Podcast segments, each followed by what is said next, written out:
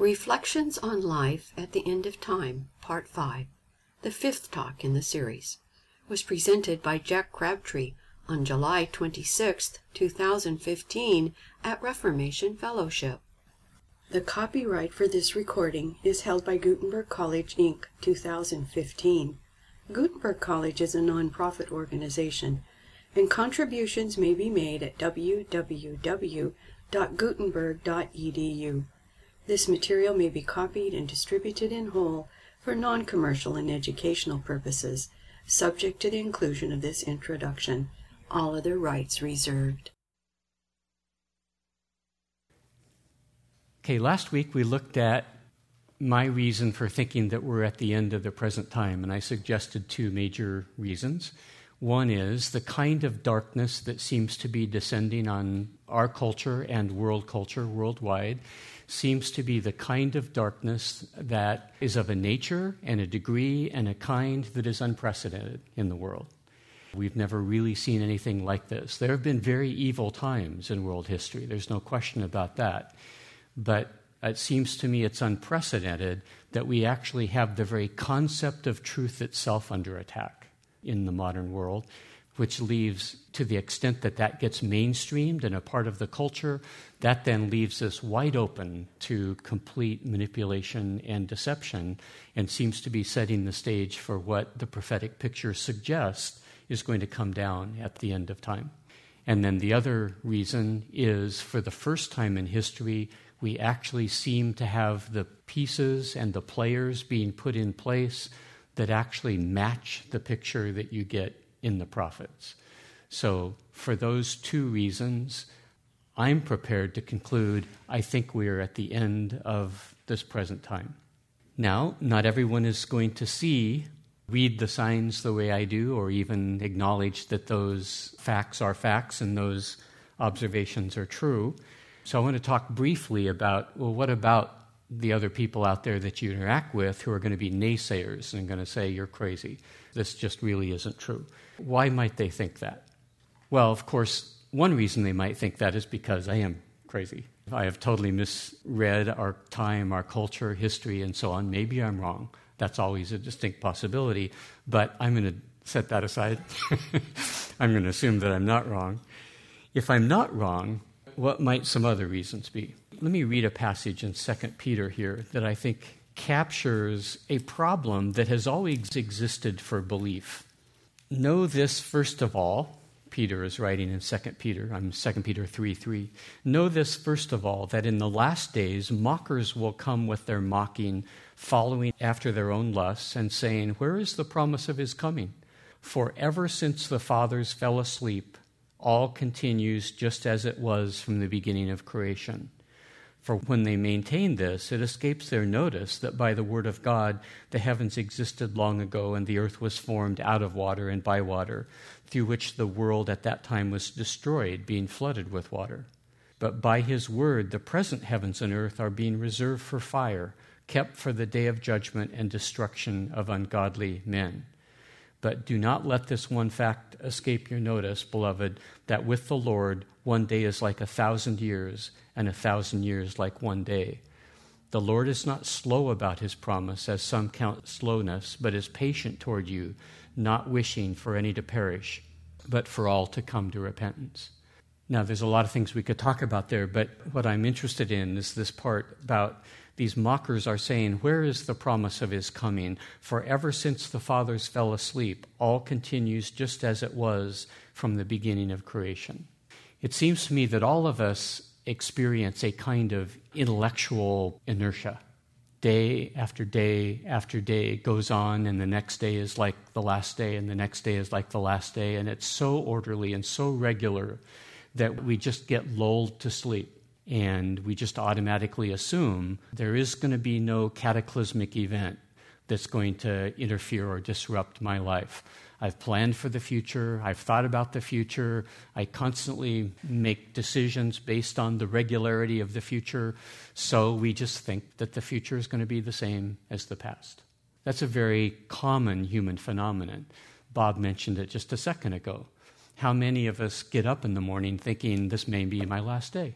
Of course we don't, but it can be. Every now and then it is.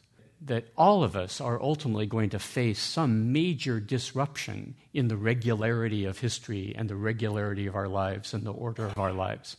Well, what we're talking about is at the end of the present time is a major discontinuity, a major disruption of the regularity of history. We know it's coming, it's just a question of when. But because we are so accustomed to always dismissing the cataclysmic, dismissing the discontinuity, dismissing the disruption. No, it's not going to happen, not in my lifetime. We don't have any basis for saying that, but sort of psychologically, it's just the human thing to do. So a lot of people are going to just dismiss the very claim out of hand just because, well, how do I deal with that? It is difficult to know how to deal with the end of the time. How do you plan your life if your life is not going to go on in an orderly way? And in fact, I wouldn't recommend that you do plan for it. You should plan your life as if it's going to go on.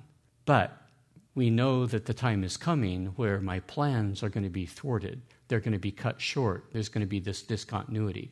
And that's what I'm proposing is that if we look at the signs, that day may come sooner than later, sooner than we think. But a lot of people aren't going to want to deal with that because out of this kind of inertia that is a very human phenomenon. I think that was the same obstacle that was in play when Jesus came the first time. I'm the Messiah. Put yourself in their position, in the position of the people hearing that. Yeah, right. How many thousands of years have we lived and the Messiah hasn't come yet? Why would it be now? Why would I think you are the Messiah? That had to be some inertia that they had to overcome. And in order to overcome that inertia, there had to be some pretty significant signs that he was, in fact, the Messiah. And we read that passage last week where Jesus says to the Pharisees, You look at the sky, you know how to read the signs in the sky, but you can't read the signs of the times. Jesus was giving them all kinds of signs that he this was a disruption this was a discontinuity this was an unusual event and yet they ignored it and part of the reason they ignored it is because human beings always ignore the cataclysmic the dramatic change in the order we just assume that the order that has been is the order that will be. So I think that's one of the reasons you'll find your friends and relatives dismissing this. They'll dismiss it out of hand. Another one is, as would have been true of me five years ago, just ignorance. I had never really in earnest studied the prophets, and I still have to say I haven't in earnest studied the prophets. I feel like a real novice. But through the New Testament, which I feel more comfortable in and more confident about, I've begun to get a picture of how the New Testament authors grasp the prophetic picture from the prophets. And if you don't have that, if you don't have a picture in place about how the end times are going to look, it's very easy to say, yeah, no, your picture's not right. Well, do you have a better one to put in place? Well, no, no, but your picture's not right. That's a very easy thing to do, especially if the third problem is at play, and that's fear. Fear is huge. And the more I look at, the more I experience, and the more I look at the Bible, the more I realize what an enemy of belief, an enemy of faith, an enemy of our spirituality fear is. Fear is something we must overcome. But if we are afraid of what the end of the present time might mean for me personally, if the prospect of that meaning suffering or facing contempt or derision or any number of things that are likely to come down the pike, and if I'm afraid of those things, another very common human reaction is to stick our heads in the sand. That's too scary. The prospects are too scary, so I'm not going to allow myself to believe that it's even real. No, life is just going to go on. We're safe now. We've always been safe. We'll be safe in the future. I have to believe that. I have to believe that for my own psychological well being because I don't know how to deal with the fear. I've mentioned this before, but I've always been struck by this passage at the end of Revelation. He's talking about the new heavens and the new earth, where, which I think in Revelation 21 is talking about eternity. He says, And he who sits on the throne said, Behold, I am making all things new. And he said, Write, for these words are faithful and true. Then he said to me, It is done. I am the Alpha and the Omega, the beginning and the end. I will give to the one who thirsts from the spring of the water of life without cost. He who overcomes will inherit these things, and I will be his God, and he will be my son. Now, note this. But for the cowardly and unbelieving, and abominable, and murderers, and immoral persons, and sorcerers, and idolaters, and all liars, their part will be in the lake that burns with fire and brimstone, which is the second death. What struck me is the inclusion of the cowardly in that list. Two things stand out the cowardly and liars. Those who will not trade in truth, but will rather trade in lies, but also the cowardly. And that's kind of opened my eyes to start looking around, and as I watch human interactions and so on, how much I've seen how cowardice will prevent us from embracing the truth that otherwise we would embrace and that we ought to embrace and that is life to us. The truth that is life to us, we will not embrace because we're afraid. And the other thing I've noticed is how no good thing comes out of fear. No good consequence happens when I make a choice out of fear. I hurt other people, I destroy other people, I undermine good things, I erode good things just by those stupid, silly little things we say because we're afraid and we're trying to protect ourselves. Well, fear is going to be a big deal when we are asking the question, where are we at in history and are we at the end of the present time? I'm afraid. I'm tempted to be afraid. And we have to overcome that fear by gaining the right perspective, the truth. And the truth is, I was created for God, not for myself. I was created to play whatever role God wants me to play in history. And it's His prerogative to decide what that's going to be. It's not my prerogative. It's his prerogative to decide what that's going to be. God ultimately is doing a good thing. If it involves pain, if it involves suffering, if it involves death, whatever it might involve, it is nonetheless, it is a good thing that God is creating.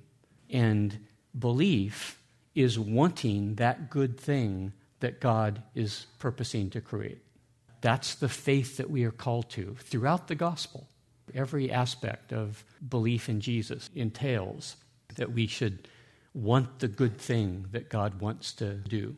So it's having that perspective, understanding that, knowing that, and embracing that that will allow me to gulp and go through whatever God wants me to go through, endure whatever He wants me to endure, suffer whatever He wants me to suffer. But that's what makes us fit for eternal life to be the kind of people who will allow truth to trump our fear, our psychological response, and our emotional response. But if we let fear dictate how we're going to think, what we're going to decide, what we're going to believe, and so on, fear will drive a wedge between us and God, between us and truth, between us and God, between us and Jesus, between us and righteousness. If it has its way, it will destroy us.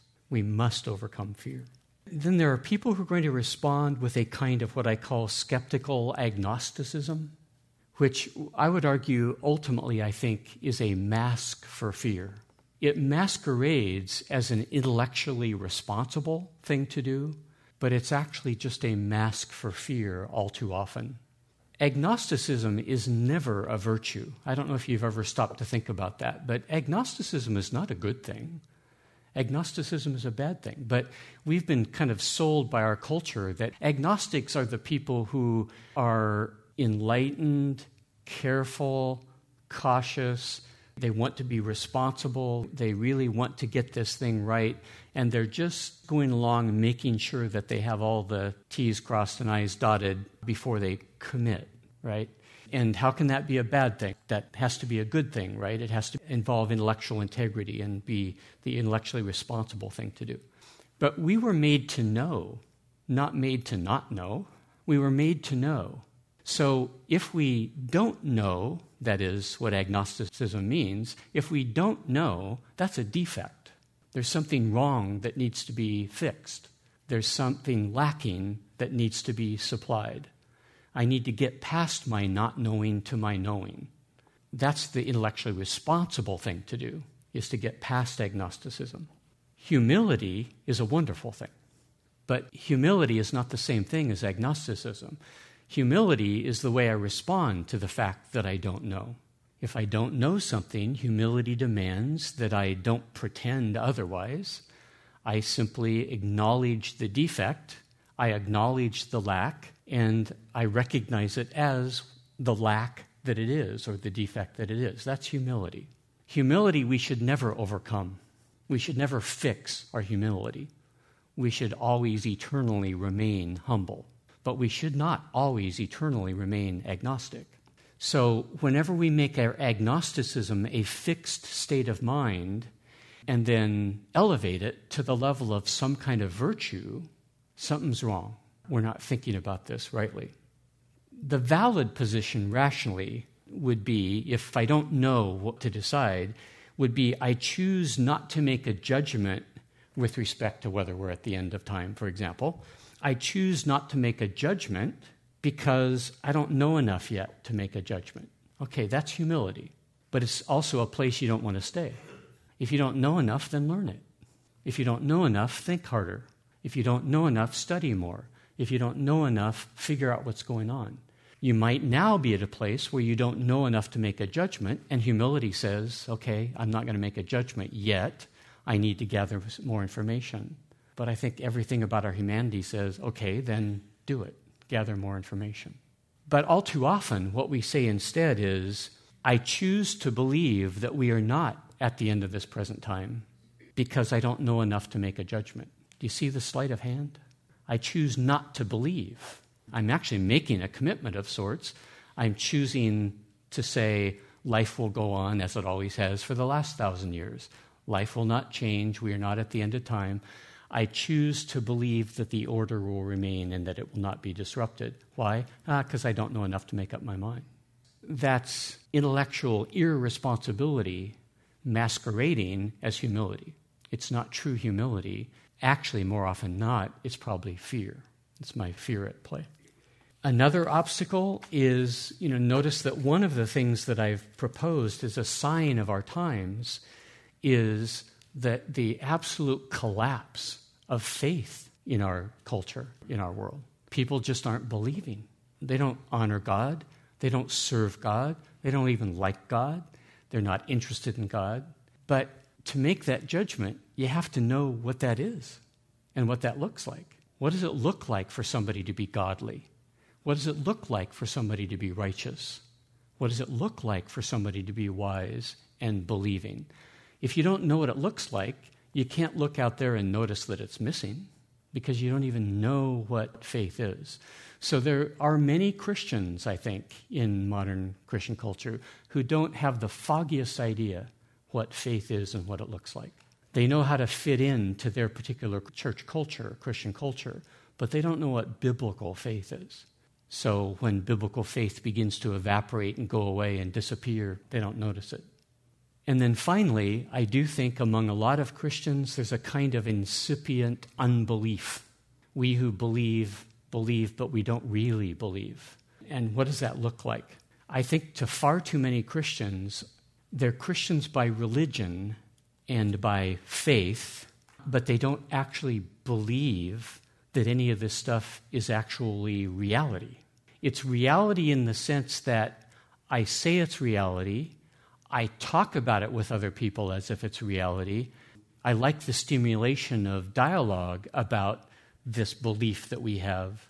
But do I actually think it's going to come into my life and impinge on my life and on history? It's actually going to transform history? Uh, that, don't get weird on me, Jack. that, that's way too fanatical. It's not true in that sense. This is my religion, not my conviction about the way the world is going to go or the way reality is going to go. And very few of us actually think through the distinction. But if you watch how we operate and watch how we think about this and examine attitudes, the attitude is you're really going way out there if you think that it's actually going to make a difference in empirical reality and empirical history. Don't be thinking that. Well, if you don't think it's going to make a difference in empirical reality and history, you don't believe. God is not doing this for us. God did not invent a religion for us to play at religion and have fun being church people together or Christians together. It's not for us. He's doing this for Him. And in that passage we just looked at in 1 Peter, notice he says, The people who say that the world has gone on the way it always has from the very beginning, what was that about? A flood? Wasn't there a flood stuck in there? Wasn't that a world changing event once upon a time? Well, it's going to happen again. But they just ignore that fact. We don't just believe in Noah and his archy We believe that the world was actually transformed at a certain point in time by a cataclysmic event that transformed everything. And that's going to happen again. And it's actually thinking that that's reality that makes us disciples of Jesus. Okay, let me pause there. Now I want to go on to how do we prepare for the end of the present time, but let me pause there before we go on. Throughout most of history, it appears to me, it's my perception that Christianity hasn't been one where people really think about it as, I think, as you're referring to, as you have just um, mentioned. I always struggle with that, Jack, because I'll go places and I'll be with other Christians, and it's it's almost like a pep rally where it's this emotional Jesus, and there's a lot of terminology, and it seems like there's two camps. One is uh, glory be to God, and there's a lot of God language, and it's um, very kind of emotional driven. Then on the other hand, it's more this uh, cognitive approach toward um, truth, and but from my perspective, it seems like most of history really hasn't been this kind of academic view. They've believed that God has been the orchestrator of history. There's a faith in that, but it seems much more simplistic. And I'm not really sure how to reconcile all of that. I'm not even sure if I'm making sense to you how to view Christianity, how to view truth maybe Christianity has just changed. Maybe because we've had all the resources, we've been able to read, we have the, the production of literature. If you will, we've just evolved how truth has been articulated, and we've had, just like the internet, whatever. You, you mm-hmm. have all of that now that they didn't have then. Better educated people, I guess, if you will. So let me make sure I'm getting the number of your question. So, specifically, the intellectual aspect of understanding the faith how much is that at the heart of what our faith is all about as opposed to more yeah. When push comes to shove my faith is about an existential connection with god. As much as making sure that the worldview makes sense to me ultimately it's that i have this connection with god. Okay. Okay. Let me save my answer to my next point because it's closely related to that. So i'll remember your question and comment on that as i'm developing my next point. That's a good question. That's a great question Suppose you're a Christian who believes in amillennialism and that the church is the new Israel and, and all that kind of stuff. Would you put that person in the camp that you're talking about today, the one who refuses to see the truth and all that? How are you organizing your thoughts on people who maybe disagree with your interpretation, but maybe. Well, some of them would probably fit into the category of people who refuse to look at the truth. But I don't know their heart. I'm not in a position to judge what the ultimate well springs of their different point of view is. Sometimes I've spent most of my life being wrong rather than right. And was I insincere? Did I was I in rebellion against the truth? Was I not interested in truth? No, I don't think so. I don't think that's why I got it wrong. I got it wrong because I was ignorant and incompetent. So, so in, in your categories, being theologically wrong, truth would fit inside the category of true believer if, say, their heart was good and they were humble before, before the truth and stuff. They just got some stuff wrong. That is okay, really. Well, okay. That's the point I want to make that I want to address Kurt. Okay. We're near the end of time. How do we prepare? Number one, we pursue wisdom. And I want to look at a passage here in a second. I was going to do that first, but let me jump right to my point. We need to pursue wisdom. And to pursue wisdom, you have to pursue understanding. There is no wisdom where there is no understanding. Now, what's confusing about that is we think of wisdom and faith and righteousness and godliness and stuff as kind of all coming together, and salvation as all coming together. But I think it's important that we parse them out. They don't come together. You can be saved without being wise. You can be saved without understanding, but you can't be wise without understanding. And it comes right to the point that you were on the verge of making. My heart might be right. The Spirit of God, the Spirit of truth, is at work in my insides to make me receptive, to make me open, to give me a passion to know God and to serve Him and to honor Him and obey Him. And I can do that in complete ignorance of anything that God is up to in the world. I am a child of God, but boy, am I foolish because I don't have a clue what the Bible says, what it teaches, where this is all going, how it's all going to end, why any of it makes sense. And I probably believe contradictory things. I probably believe completely false things, some of which are actually very destructive. I'm a fool in all kinds of ways, but I'm a sanctified fool. I'm a fool who's being called to belong to the people of God, and God has grabbed my heart and is pulling it to Himself. That's enough for salvation. That's what qualifies us for eternal life. That's what makes us people who belong to God. But let's not confuse that and say, well, they love Jesus so they must be wise. No, they're not, because they don't understand. They don't look at their Bible, they don't study their Bible. What they have looked at and studied, they don't understand. They don't understand it rightly. They haven't devoted themselves to it enough to understand it rightly. And there's a lot about what they believe that's just really foolish. So that's how I was going to respond to you, Kurt. Understanding is indispensable to wisdom. We cannot be wise without it. So, and I would argue that that's what we're called to. We are disciples of Jesus, we are students of Jesus. Jesus came into the world to tell us what's up. And when I become a follower of Jesus, I become someone who's training along behind, listening to him, taking to heart what it is that he's telling me about what's up. If I'm not doing that, if I don't care what he thinks or what he teaches or how he's instructed me or what it means and how to interpret it and so on, how am I a follower of Jesus? I may be a sanctified child of God. That's possible. For the journey that I'm on, I'm not even at the level of being a follower of Jesus yet, but God is nonetheless calling me out and making me his own. So salvation is not the issue here. But we've been called to be disciples, we've been called to be his students.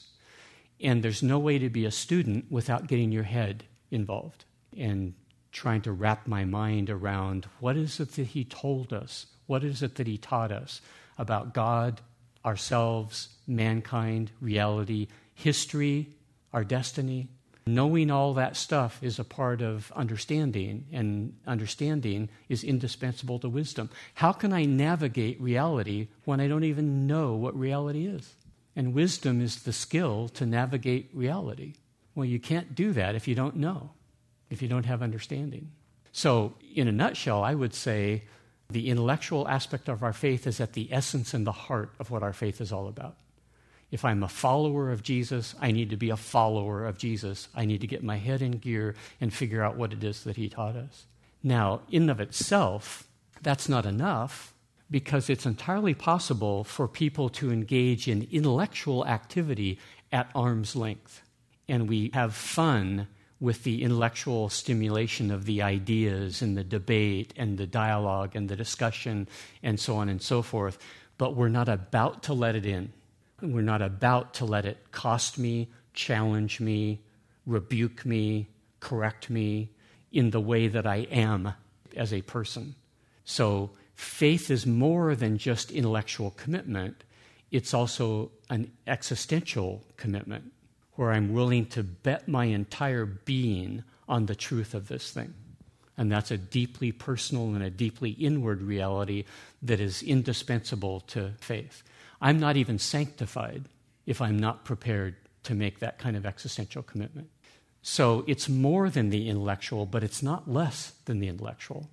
And it certainly includes the intellectual. And some people are going to say, oh, that's way too academic. Well, Last time I read the Bible, it's pretty academic. And yet, we, I think we agree. If people are prepared to jettison the Bible, then I don't know what to say. But most Christians agree that the Bible is the, the source of information about what it means to follow Jesus. Well, the Bible is intrinsically something that requires me to engage my mind in order to understand it. So, given the proviso you have would you say that if a person is truly sanctified of God and a child of God, that He would put it within their heart to seek the truth, to ask questions, to seek wisdom, to seek understanding, etc.? Yeah, I, I think so. I think so. I've been puzzled all my life. I've seen Christians in churches and so on where I'm not quite sure I can do it justice and how to describe it, but if ever the conversation started to go in the direction of doctrine, theology, teaching, truth, something ever, their eyes would glaze over and they'd check out. And I, I don't understand that. I thought that's what it meant to be a Christian. How is that not at the heart and soul of what it means to be a Christian? Is that we care about what's true. Uh, particularly, we care about the truth about God and Jesus and what God is doing through Jesus and how we relate to Jesus and so on. If I don't care about that, in what sense am I a Christian? How do I even qualify? Now, we have to be careful. Different people are different, and they will express that passion and that hunger and that drive and that quest differently. And so I can't dictate to you or anyone else what that needs to look like in your life. That's between you and God. But I find it very difficult to believe that somebody can be a genuine follower of Jesus and not in their own way have that spark of passion for truth that's driving them and defining them inside. Yeah. I would agree with that, Jack. I guess my question was we have the luxury now of the Bible and the luxury of being able to do research. Whereas most of history, let's say you were Paul addressing a congregation, shortly after you're dead or all the apostles are dead, it was exponential, the slide down toward confusion, into confusion. And then for what, 1800 years or so, or, I don't know, 1500, my history's um, dubious at best. Okay. Only then did we get the New Testament. Then did we accumulate a lot of the information that we now have so that we could actually become students. So you had all this whole, a large segment of history where people just didn't have that luxury. Yeah. Well, I don't know if I trust history that much. The people that go down in history are not necessarily the most righteous, the most godly, the most truth seeking, the most earnest, the most hardworking people. It's the ambitious, the power hungry, the greedy that tend to make a place for themselves in history more than truly good people. So, granted, if we look at history, it looks like you go for long stretches without anyone who really cares about truth. But do we really know that? Just because they're lost in the fog of the past doesn't mean they weren't vibrantly pursuing the truth while they were alive on the earth. You know? And I, am inclined to think that that's probably true. Now, were they few and far between? Sure. Always will be, always have been. Jesus said the way to eternal life is exceedingly narrow, and few will go down that way. But even within history, you kind of marvel at some of these people who devoted their life to a tedious, painstaking work of making concordances and lexicons and stuff like that before computers. They were into it. And was it merely an intellectual exercise for them? It might have been, but I doubt it. It has all the earmarks of someone who wanted to know God and wanted to give tools to people so that other people could know God better. And they knew that to study the Bible, they needed these tools. So they devoted themselves to creating them, some of them handwritten. I, was a Jewish scholar named Mandelkern who made a concordance of the Old Testament. I have a copy of it. It's all handwritten. It is incredible, an incredible work. So you're right. If we look at history, it looks like there wasn't much going on, but I have to think that's kind of an illusion.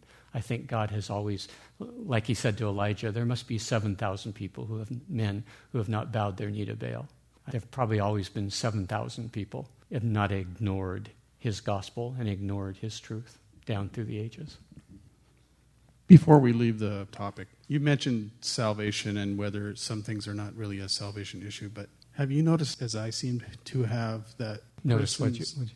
a person's soteriology and their eschatology are related? That one informs the other. Have you noticed that, or have you noticed that yourself? How your mm-hmm. view of salvation? I don't think I. I don't.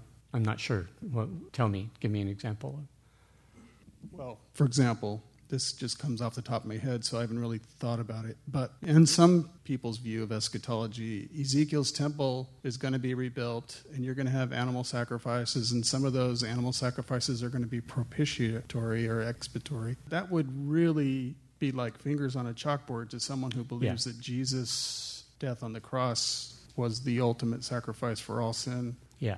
Well, And- yeah, no, I, th- I think you're right. I think what was the case in my life is I had a conception of the gospel that Jesus came into the world to die for my sins, and then God sent the Holy Spirit so that I could live an abundant, prosperous, victorious life, and that's what He wants for everybody. Well, there's no room there for Israel. Absolutely no. Anytime anyone would try to propose that, and but he's also going to do this thing in Israel, it was kind of mind blowing because, well, that's kind of superfluous.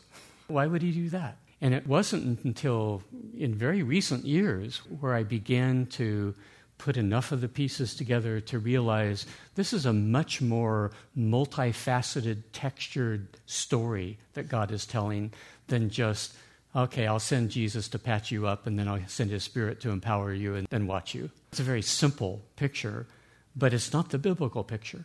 The biblical picture is much more textured and much more complex and much more involved than that.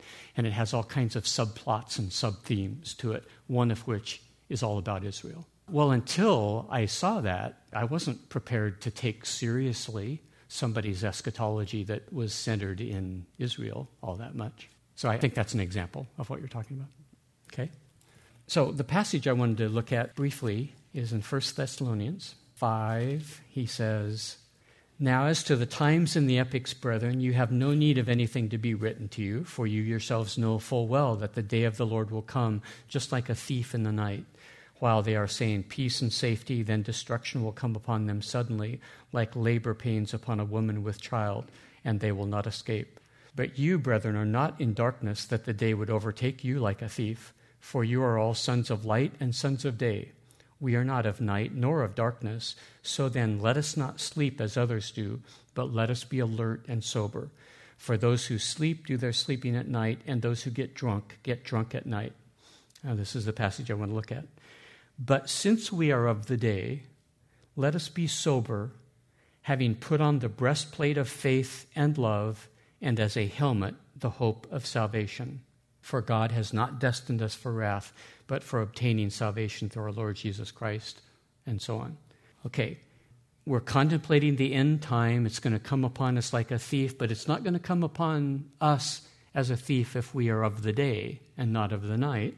If we are not sleeping and not drunk, then it's not going to come upon us like a thief. But since we are of day, how should we behave? Let us be sober, having put on the breastplate of faith and love, and as a helmet, the hope of salvation.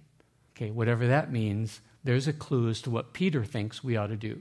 And he describes it as putting on the breastplate of faith and love and as a helmet, hope of salvation.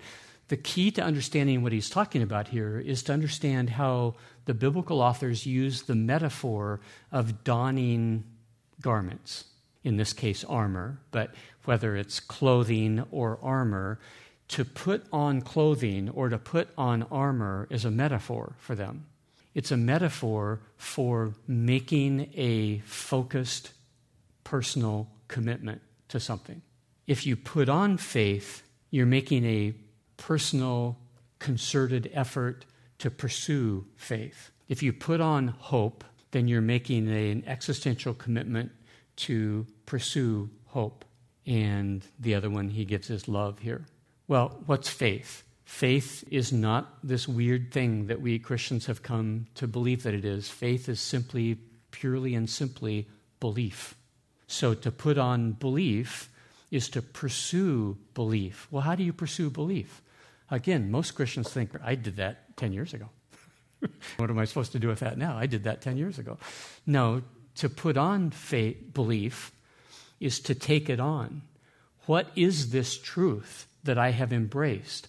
I need to understand it. I need to understand it accurately. I need to understand it thoroughly. I need to understand it truly. So, to put on the breastplate of faith is to make a personal, subjective project to be I want to understand what it is I believe. I need to know it. I need to own it. I need to master it, Uh, gain some kind of mastery over this gospel that I have come to believe. He talks about love here. I think in this context, the love is not love for one another, but I think is the love of God, which includes love for one another, certainly. You can't love God without loving one another, but it's more comprehensive than loving one another. It's the love for God Himself. So to make it a personal project, if you will, to learn what it means, to learn what it looks like, and to learn how to do this thing of loving God. To put on the breastplate of love is to take on that project. And then to put on as a helmet the hope of salvation is to understand what this hope is that we are hoping in. Again, all of this comes to basically comes down to understanding, I think. And that's why I say I don't think we can be wise without understanding. We can't obey this exhortation. We can't follow this exhortation that he's just given us without pursuing understanding, because that's what he's telling us to do. Pursue an understanding of your faith, of your hope, of the love of God. And that we get by understanding what Jesus taught us, and that we get by understanding the Bible. That's our access to the teaching of Jesus. Now, it's possible to become a more godly person through life and suffering alone. No Bible. I just go through life and life beats up on me and it starts me thinking and it opens my eyes. It opens my eyes to my Creator and I open my arms to my Creator and I become a more godly and a more righteous individual and to some extent, wiser individual. But there's more to wisdom than just that. I was struck in preparing for this in the passage in Daniel, Daniel 12, and I think I've mentioned this before. Now, at that time, Michael, the great prince who stands guard over the sons of your people, will arise, and there will be a time of distress such as never occurred since there was a nation until that time. And at that time, your people, everyone who is found written in the book, will be rescued. Many of those who sleep in the dust of the ground will awake these to everlasting life, but to the others will go to disgrace and everlasting contempt. Those who have insight, and now he's talking about understanding, those who have insight will shine brightly like the brightness of the expanse of heaven, and those who lead the many to righteousness like the stars forever and ever. So he seems to be making a distinction between those who will go to everlasting life which are anyone and everyone who's a part of the people of God, will go to everlasting life.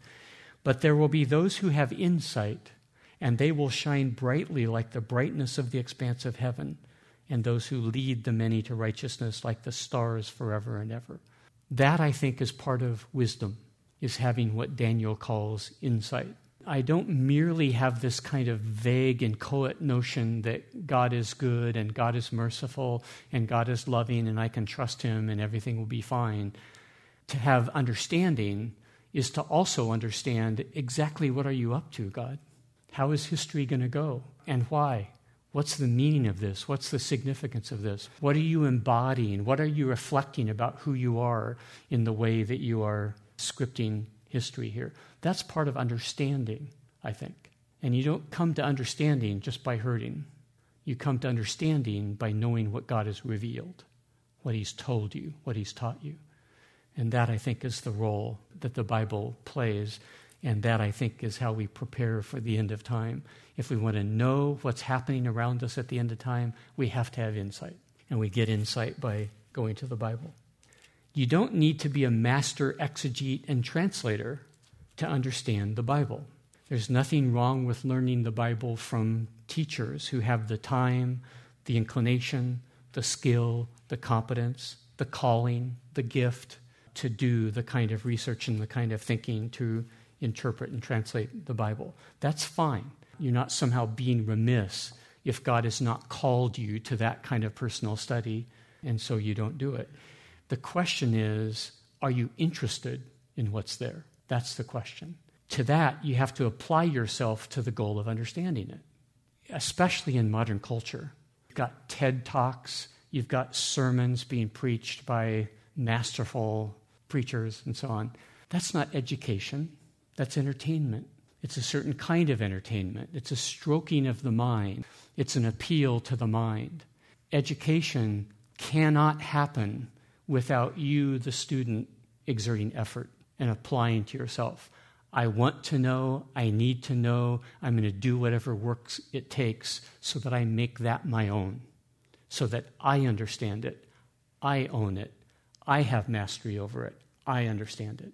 No teacher in the world, no matter how good they are, can make you learn or can give you knowledge or can give you understanding. You need to take it on and you need to decide, I want to understand, and so I will work on it until I do understand it.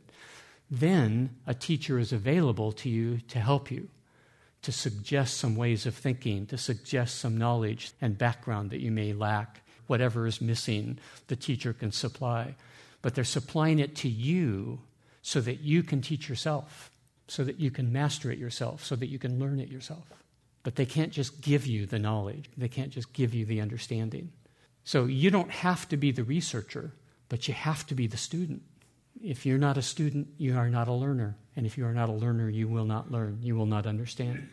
It seems to me true that if I'm apathetic about what the Bible teaches, then I'm apathetic about wisdom and understanding and the teaching of Jesus. Now, don't misunderstand me. There's a reason none of us read our Bibles. yeah, it's hard, it makes no sense. But I'm not talking about reading your Bible, I'm talking about bit by bit, baby step by baby step, little by little, increment by increment, deciding I need to understand that part, and I'm not going to rest until I understand that part, and then I'll go on, and then I'll build on that. But I'm not going to rest. I'm not just going to take the attitude, ah, it's too hard. Let it go. Doesn't matter how hard it is, take it on. Take it on and understand it. Are we really going to be able to say to Jesus at the judgment, I just didn't find what you had to say really all that interesting, Jesus? Not enough application, not very entertaining, just wasn't engaging enough, Jesus. Stop to think about that for a second. That's what we say to Bible teachers all the time. That's what we say to preachers all the time. Ah, he, you know, he bores me. Well, what's that have to do with it? Okay, so he's boring, but the information is that information that we need to know, that we need to embrace, that we need to understand, that we need to build into our insight to give us insight? If it is, then it's on us to do whatever work it takes to make that happen. But yeah, if you just read the gospel messages, Jesus isn't, you know, he's not a very good communicator. Speaks in parables nobody understands and little cryptic statements that nobody understands. I mean, what a terrible communicator. Okay, but he did what he did. He taught what he taught the way he taught it. And are we going to seek to understand it? Do we realize who he was? Do we realize that he was the Son of God himself, the only man in all of reality who knew what he was talking about? And yet, we're going to let a little bit of work stand in the way between us and that wonderful treasure of knowledge and understanding that he brought into the world? That's crazy. None of us would think that. But that's our real attitude, our real life response way too often. Okay. I don't think I have enough time for this next point, so let me pause there and for any questions or comments. And... Hey, Jack, I was thinking about what you were talking about and thinking about how so many of us, when we think about this, what we're thinking is, well, I just need to love God and I need to love people, and, and that's that's the really important stuff. And so we think about, well, what does that mean? And we use a very human conception of what that means. And so we, we worship God because that must make him feel good. And if we see somebody who needs a sandwich, we buy them a sandwich because, well, now they're not hungry anymore. But I think part of what's powerful about the truth and what you're talking about is that if God is really interested, if, if the most significant gift that He gave us was truth, was reality, then loving God is taking that seriously. Right. And if the most important and most vital thing for another human being is truth and is reality, then I can't really love someone else if I don't understand the truth and can't give them the truth. I can give them a sandwich, but if when it comes to understanding reality, I've just sort of said, well, uh, okay, whatever, but I'll just I'll keep loving God and I'll keep loving people, then when the shit hits the fan and they're going to come to me and they're going to want to know what's going on, and all I can give them is a sandwich. well said. No, that's exactly right. My agreement with you on that is what puts me thoroughly in the camp of the fundamentalists back in the day in the fundamentalist modernist debate. That was one of the things, one of the most significant things that divided the fundamentalists and the modernists. The modernists wanted to give out sandwiches, and the fundamentalists wanted people to understand the gospel. And that's held in contempt. I, the younger generation is being taught to hold that very perspective in contempt. No, it's all about feeding people and healing people and helping people and loving people and binding their wounds, all of which is a wonderful thing to do. But like they're saying, what, so they can go to hell? So they can be completely without insight? You're joining me in the fundamentalist ranks with your. Hey, Jack. The question that I keep kind of butting up against recently is I think so many of us that grew up with the Bible, we take end time prophecy for granted that it exists and is a part of our religion. But the more I think about it, it's really quite bizarre that it's there. And if what we're supposed to do when we confront it is seek truth, all of these things that we should be doing anyways, whether the world is ending or not. Right. I always think when I, you see the prophet on the street saying, Repent, for the end is near. I don't know if the end is near, but should people repent? Sure, yeah. Yeah. So I don't know. I guess, do you have any sense of, from kind of a divine determinist perspective, why is this a part of our canon? Why is this information deemed important when so much other information was left out? Well, because, uh, yeah, I, I think I'm beginning to understand that. The Old Testament is preoccupied with it. That's what is shocking for somebody who's came from where I came from and where I started from. I thought the gospel to the Gentiles was what the Bible was all about. And you go back and read the Old Testament, I'm nowhere to be seen. I'm exaggerating, but it's preoccupied with God and his relationship to Israel. Well, why are you spending all your time on that? I'm a Gentile. Who cares about the Jews, right? Why are you spending all that time on that? Because if I'm right, this whole thing is a reflection of the person and being and character of God. Just like a novelist reflects who he is in the novel he writes, God is reflecting who he is in the history that he is creating, the story that he is creating throughout real history. And a very, very important sub theme of that history is the fact that God took an inconspicuous people, made them his own, made grand, grand promises to them, promises that he had never made to any other people group in all of the world. All he asked of them is that they give their hearts to God. They didn't. They still didn't. They still didn't. They still didn't. They still haven't. Thousands of generations later, God's going to come along and say, I made a promise to you. I'm going to keep it. I am a God who keeps my promises, and I am loyal to my promises, and I will not fail. Well, the prophets tell us that that's the end of the story. Well, that's part of what I need to know if I'm going to have insight, if I'm going to know the God of the Bible, if I'm going to know the God who is my creator. Knowing that is part of knowing Him. It may not involve me, but that's okay. It doesn't have to involve me in order for it to be reflective of who God is, the God that I am seeking to know. So I think that's why it's there. Not only why it's going to get played out in history, but also why we're told about it in the scripture, is so that we can know that God. I'm just struck by in Deuteronomy where Moses says, The sins of the fathers will be visited on the second and third generation, but the chesed of God extends to the thousandth generation. God may correct and discipline his people, but he is never going to forsake them. He's never going to give up on them. He's never going to not do exactly as he promised for them. That's an incredible thing to know about God. Anything else? Be the last one. I'll, I'll let you go. You remember the other day when we were talking about head knowledge versus passion? Mm-hmm. For, for, okay. And Um, so when we were talking about the guy over here who had a heart for God, but intellectually he was out of it. Yeah, But he was sanctified right. and saved for eternal life. Then you go and we look here where you pursue wisdom, which implies we're trying to pursue understanding. Mm-hmm. But that can lead to a dead end street if you still don't have that passion. Right. And so, and that's the thing that going around in my head a lot. What exactly? And I'm not asking you to answer it. It's just the problem is what does it mean to have a passion for the Lord? Mm-hmm. I can I can define that myself, but I'm not the one that's making that Right. decision.